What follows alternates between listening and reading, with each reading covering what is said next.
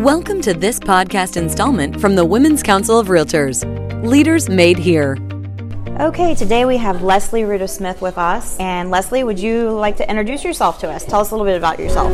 I am Leslie Rouda Smith. I am from Plano, Texas, a suburb of Dallas. And I am the current first vice president of the National Association of Realtors and I'll be the seventh woman president in about 115 years of the National Association of Realtors. Okay, Leslie, I know that you're a Women's Council member, so can you tell us how you first got involved with Women's Council of Realtors? I've actually been a member of Women's Council for over 30 years, which I guess that kind of dates me. I was very involved in the Home Builders Association of Dallas, and I was chairman of the Sales and Marketing Council of Dallas, which was part of the Home Builders. And I had been a member of Women's Council for a while. They asked me if I would be the secretary, which I agreed to. They asked me to do it a second year, which I agreed to. And I didn't have a great experience with the Sales and Marketing Council with some things that happened, so I was really not interested in moving up in leadership in Women's Council and they kept doing their best to talk me into it, and I finally agreed. And I was very fortunate to have an amazing experience with some of the most awesome ladies I've ever known in the business, and they ranged from young to old and everywhere in between. And it was like, it just turned out to be a really good experience. I love that. Um, can you tell us how did Women's Council help grow your business? Well, you know, it's all about networking and being involved and don't just sit at your table. Get up and move around. Don't go sit where all your friends are. Go sit with somebody new. If you're you know at a local meeting go meet other agents that you might be doing business with someday or have that opportunity.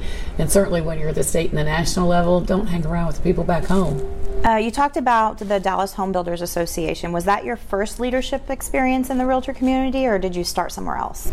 That was no. I actually was like the affiliate chair for one of the MLSs, and I created a bunch of. I was the one actually that started the auctions for TREPAC back in the mid '80s, so just like almost 35 years ago, and. Um, that obviously has been very successful. At that time, I don't know if there were any RPAC or TREPAC auctions that took place, but that was the first one I knew about. And I actually got the idea from something I saw in another business, and I thought, well, maybe we could do baskets, and that was the start of that. But MLS was probably it in the 80s.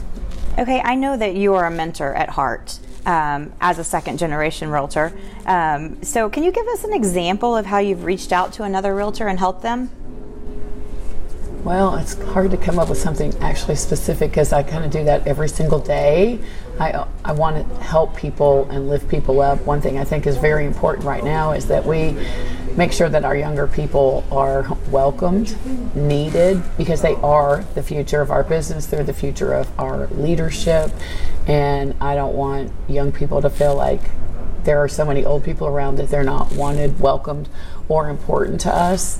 But I can also say, having grown up in the real estate business, it used to be, you know, by my age, you were kind of put out to pasture, and now I'm not even considered old because there are people you know 30 years older than I am even in the business now and it's just a, a lot bigger span. And we also have a lot of people that are it's their first career which it hasn't always been that way. But it's pretty cool that women represent about 67% of realtors. And I think Women's Council has played a big role in that. How do you find someone to mentor? Do you just see something in them and it, it just draws you to them? How do you how does that happen for you? Sometimes I see something in someone that I had to overcome myself.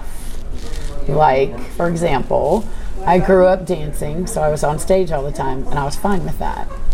I have a degree in television and radio, but I really wanted to be a DJ because I love music, because it kind of went with the dancing thing. But when it came time to get up in front of people and speak, I just about passed out at the thought of getting up and speaking in front of a big group. and it was something I had to overcome. So when I see someone who gets up who's very nervous speaking, I think about what I was like, you know, 30, 35 years ago when I was, you know, kind of scared of my own shadow. And I love to mentor those people to give them the confidence that they need and let them know that, hey, look where I am. I was in your shoes once. What is your favorite real estate technology?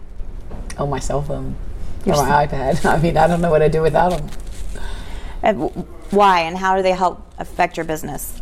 Well, it's like an extra arm. We're on them all the time. It kind of reminds me of years ago. I was at a leadership retreat, and our son and his girlfriend were with us, and that was when smartphones first came out. And I thought, I'm going to take that phone away from her. And it's funny because that was nothing compared to what we all are like now. She was just ahead of her time, but you know, we all you see a lot of heads down at our meetings. Do you have a favorite um, app for your phone or your iPad? Uh, well, being in real estate, the Waze app does come in handy. And even when I leave a place that I know uh, my way home, which obviously from the office to home, I know my way, but I always check my Waze app because I want to check the traffic. But I failed to do that yesterday when I had to go home, and it was a Saturday, so it shouldn't have been any traffic and I got stuck in complete freeway shutdown for construction. And if I had checked my Waze app, I would have gotten home about 45 minutes earlier than I did. What is the best piece of advice you've received for your career? I think just being nice to people, treating people the way you would want to be treated, the golden rule. Uh, I see so many people who are sadly very insecure and jealous, and I guess that it makes them feel better to be mean. And I just don't have a mean bone in my body. I don't have that in me. Which is obvious because you've gone far. How has Women's Council Referral Network affected your business? Well, it's, you know, again, it's about networking, but you can't wait for it to land in your lap. You have to go get it. And when I say, you know, don't go sit with your friends at a table, get up, move around, meet other people, go find those people that you've never met before and introduce yourself. That's how you'll grow your business.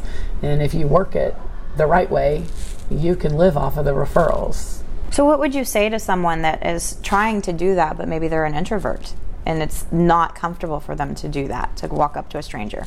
Well, I know this might be hard to believe, but I actually used to be pretty shy.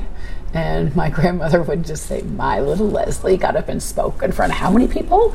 And you know, I've overcome it, and it's kind of a challenge to me now when I was being installed as chairman of the Texas Realtors, I had a herniated disc and was in a wheelchair, and they kept forgetting about me because I wasn't mobile. And one time, Travis said to me, the state AE said, Where do you want me to put you? And I said, You know, I don't know anyone at that table over there, so just push me over there. And I had never met any of these people, but I wanted to hear what the members liked, didn't like, how we could do better for our members.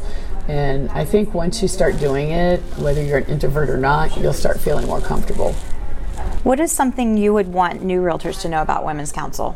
It is a great place for mentorship, networking.